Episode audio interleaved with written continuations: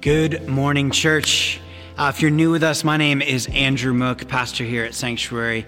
Uh, what a gift uh, to be able to be with you today. Uh, in just a little bit, uh, if you're brand new with us, you may not know this, we uh, conclude our morning services uh, in Zoom together. So you'll see a link that will come up. Uh, there'll be a link if you're watching on our platform, a little button you can just push. Uh, and we come together for a moment of taking communion. And today we're going to have a little bit of music and reflection as well. Uh, so that will be where we finish everything up today. So we would encourage you to join us, turn your screen on, um, just have a moment where we can see each other face to face sort of. um, since the beginning of Lent, which is this church season that we are in right now, we've been in a series on the wilderness. More specifically, on a passage in Deuteronomy 8, where God is preparing these people, these Hebrew people, to enter the promised land. Uh, they are about to head into a season of plenty, a season of all of their hopes realized. Uh, and God is instructing them in this passage in Deuteronomy 8, as we've been looking at the last couple weeks, to not uh, forget what He taught them, to not forget all that He has shown them in that wilderness season. He's explaining the importance of the wilderness to them, uh, how vital it is for them to remember that as the seasons change. Clearly, there is no relevance uh, there to our current moment. So during this 40 day journey uh, in, through Lent, we've been inviting each other to reflect and to repent and to remember together. We reflect on our own humanity, we repent or turn around and away from our sin, and we remember God's love that's shown to us in grace and his correction. And our hope has been throughout Lent 2021 um, that we would be, uh, this would be an intentional time of contemplation and an intentional time of restraint, a time to address the brokenness in our humanity. So, with that hope in mind, with that desire that we have for each other, as we head into the second half of Lent, we're halfway through Lent, right? We've got three more weeks till Easter. I wanted to take this Sunday and just pause. I'm not going to give a traditional sermon. I want to do a practice together called Lectio Divina. Now, spiritual practices like this one, if you're unfamiliar with spiritual practices, they help uh, us open uh, up to the Spirit. They help us align our desires to God. I've used this um, analogy often, right? If God alone, grace alone makes the river flow, spiritual practices like prayer and fasting and secrecy and all these things, they help us wade into the water if grace alone, God alone makes the wind blow, right? This isn't about getting God to do something. What spiritual practices do is help us open the window to be able to experience the wind. Now, if you're a part of a home church, you've used this practice before, uh, Lectio Divina. Um, for people who are brand new to this, um, the, our hope is that as we practice this, as we do this exercise, we would just again be open ourselves up to God and align ourselves um, with. Uh, with what, what God would desire for us. So today's practice centers on the Bible, meditating and reflecting on the Bible. Now, let me say this I love studying the Bible. I love preparing messages. I mentioned this last week that I got just so lost for hours in this one passage and reflecting on this feast. In fact, that was the message I was thinking of giving again this week and kind of pushing that again with this sense of like there's something more that God wanted to unearth there. I love exploring and looking up, uh, you know, the, the context and finding what different writers have said over the centuries about a given passage. Studying the Bible is critical to what it means to be an apprentice of Jesus. But sometimes we can get frustrated with the Bible when we approach it um, as only or strictly as some sort of encyclopedia, uh, an entirely like linear, one size fits all manual for life in the modern world. The Bible wasn't designed as a convenient reference manual or a textbook. That's not what the Bible is. The Bible describes itself as a library designed for uh, a lifetime of ongoing meditation. So, Lectio Divina is one way, just one practice, one way that we can do this, that we can meditate on the scriptures, as David in the Psalms talks about often. This is not a new method uh, of Bible study, where Bible study sets its focus on learning. Lectio Divina is this ancient, time tested method of meeting God like meeting the Spirit in the scriptures. And in doing this, um, you, the apprentice, the disciple of Jesus, allows the scriptures, in cooperation with the Holy Spirit, to lead you into further intimacy with God as you move slowly and carefully and repeatedly through the text. So the practice consists of five distinct movements, and we're going to walk through these in a minute preparation to meet with God, reading, reflection, response, and rest. The text we're going to look at um, today is actually not the passage I just mentioned, Deuteronomy 8. It's actually in the Psalms. And I, I selected this because one thing that we have learned from these Hebrew people wandering in the wilderness is that God wanted to teach them, lead them, correct them, bless them there in the wilderness, not somewhere else and at some other time. Like throughout the journey and throughout the story, these people are pining for the past, or they're hoarding manna for tomorrow, or they're preoccupied with grumbling about how things aren't how they thought they would or should be. So, at this halfway point through Lent, let's zero in on that, being present right here in the wilderness before things return to some semblance of normal Let's practice through Lectio Divina being here. So the psalm that we're going to read is Psalm 118, 24. And let me just read it to you uh, quickly here for a moment before we begin to reflect on it. Uh, psalm 118, 24. I thank you that you have answered me and have become my salvation. The stone that the builders rejected has become the cornerstone. This is the Lord's doing. It is marvelous in our eyes. This is the day that the Lord has made. Let us rejoice and be glad in it. This is the day the Lord has made. Let us rejoice and be glad in it. So, the first thing we're going to do is we're going to prepare, just to prepare to meet with God. First off, to all my um, friends uh, here who are. Um, who have kids. Uh, you, you, may not be aware of that or aware of this, or you may miss this, or sometimes I know it's really hard to set up in the morning with kids running around, but this might be a great moment, real quick, if you haven't already, to go and set them up uh, with a Kid City video, some of the things that our team has prepared for them to go through on their own as you listen. Um, for those of you who don't have kids running around, this is a moment to turn your phone off, maybe even to put it in another room. Situate yourself comfortably a quiet place. If it's possible to get into a solitary place, do that. Calm your body, quiet your mind, um, and, uh, and just sort of work as you can to prepare your heart to receive what God has spoken through the text and then to respond accordingly. And, and then um, we're going to just simply now invite the Holy Spirit to guide our thinking and to guide our feeling as we read. Lord,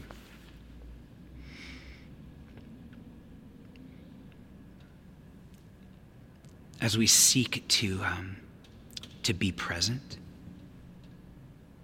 as we prepare ourselves in all honesty to hear from you. I say that, Lord, and that some of us are come in with skepticism and doubt.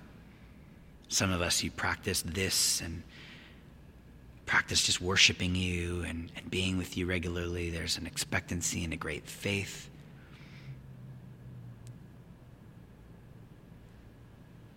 Lord, for many of us, um,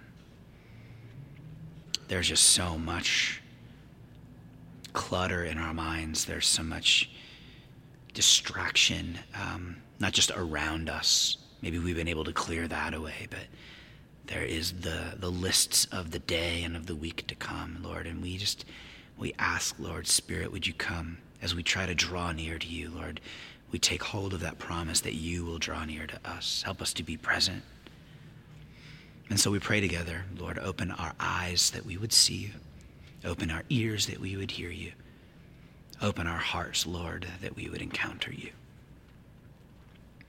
Pray this in the name of the Father, and of the Son, and of the Holy Spirit.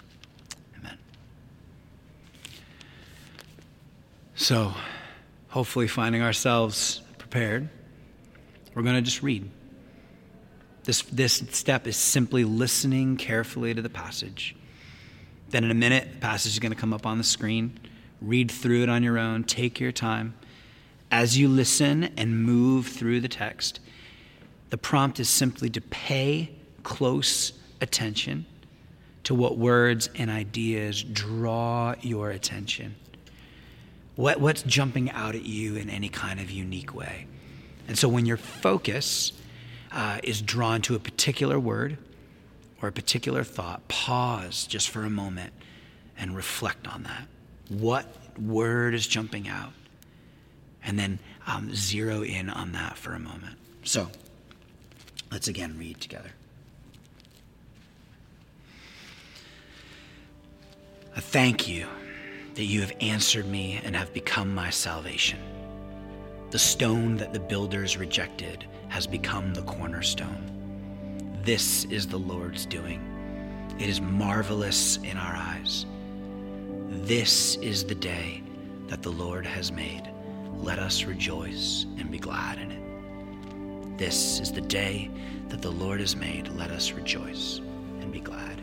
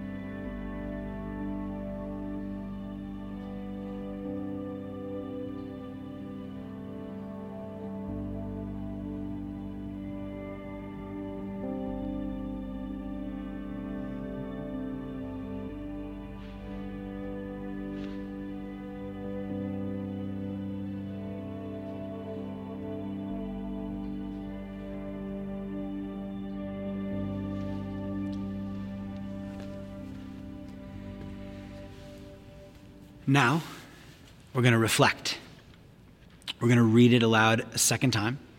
And on our second journey through the text, allow it to connect with you personally. Which words or phrases assume a particular resonance in your heart, your season of life, uh, your personhood in this moment? Uh, ask questions like What do I need to know or be or do? In light of what's being sort of highlighted or jumping out to me. What does this mean for my life today? So let's listen uh, again.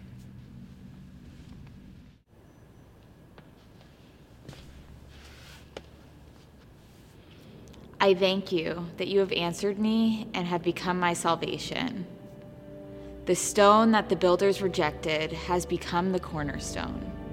This is the Lord's doing. It is marvelous in our eyes. This is the day that the Lord has made. Let us rejoice and be glad in it.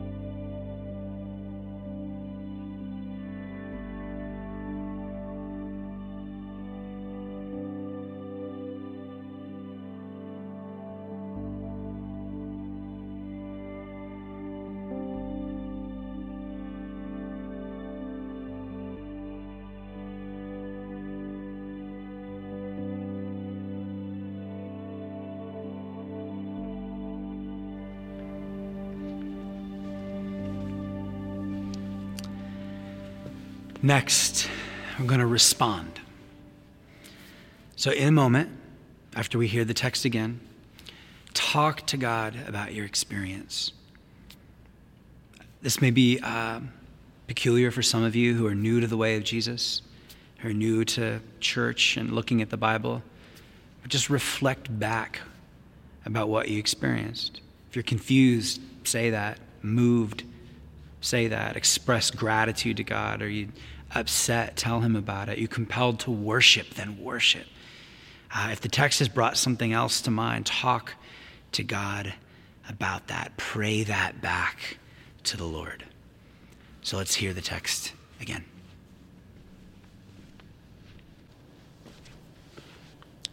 Psalm 118, verse 24. I thank you that you have answered me and have become my salvation.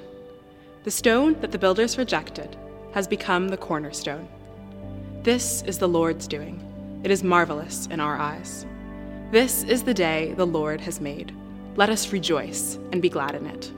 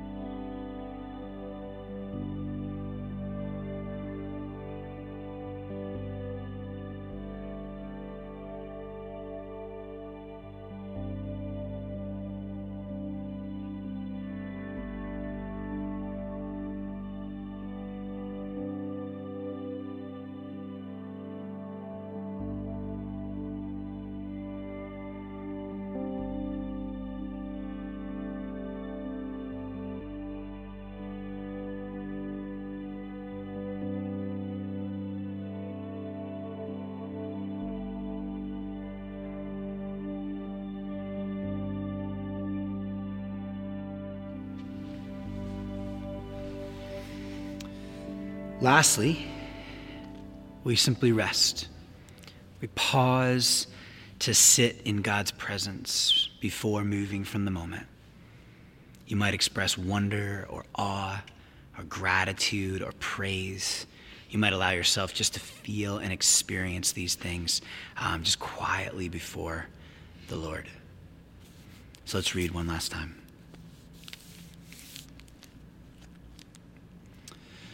Thank you that you have answered me and you have become my salvation. The stone that the builders rejected has become the cornerstone. This is the Lord's doing. It is marvelous in our eyes. This is the day that the Lord has made. Let us rejoice and be glad in it. This is the day the Lord has made. Let us rejoice and be glad in it. This is the day. Just a few closing thoughts.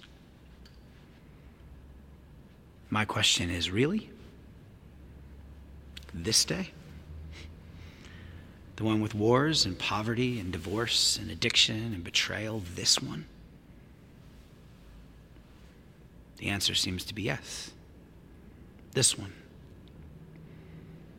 Because there's a difference between analysis and awareness. Analysis pulls things apart. Analysis looks for cracks in logic. Analysis points out the inconsistencies. Analysis needs things to make sense. There's nothing wrong, obviously, with analysis. It's like vital to our survival and our thriving. But if we stay there, in that mode, in that mode only, we can easily, easily find ourselves stepping back with sort of um, like arms folded, pointing out all that's wrong with this day and all the ways that it falls short and all of the evidence for why this particular day doesn't appear to be the kind of day that God would make. All the while, the actual day passes by. And this is really easy to do, right? It's why cynicism is so popular. It's because it's easy. But in this psalm, the one that says, This is the day that God has made, this psalm isn't first and foremost about analysis. Go back and read the whole psalm sometime. It's about awareness. And that difference is massive. Awareness doesn't ignore, it doesn't gloss over the very real questions and pains that this day holds. It transcends all of that analysis with the very straightforward acknowledgement that whatever this day is, it's a gift to be embraced and engaged and maybe even enjoyed. This day, this day may be rough and it may be bloody and it may be heartbreaking, but it is here and it is now. As a follower of Jesus, we believe it is bursting with untold potential and possibility, and our response to it is of the utmost and urgent importance because our response reflects what we believe about who God is and what God is up to. We may, it's important to note, not get another day. My friend's father was recently diagnosed with cancer. Another friend's father just passed away. The mother of another is, is just in this brutal battle with Alzheimer's. You know exactly what I'm talking about. Whatever this is, we're all acutely aware that is very, very fragile. This day, this time is fragile. So, yes, this is the day. God is alive and well and still speaking and teaching and fathering and leading and blessing and working in us and on us here in the wilderness. This is the day.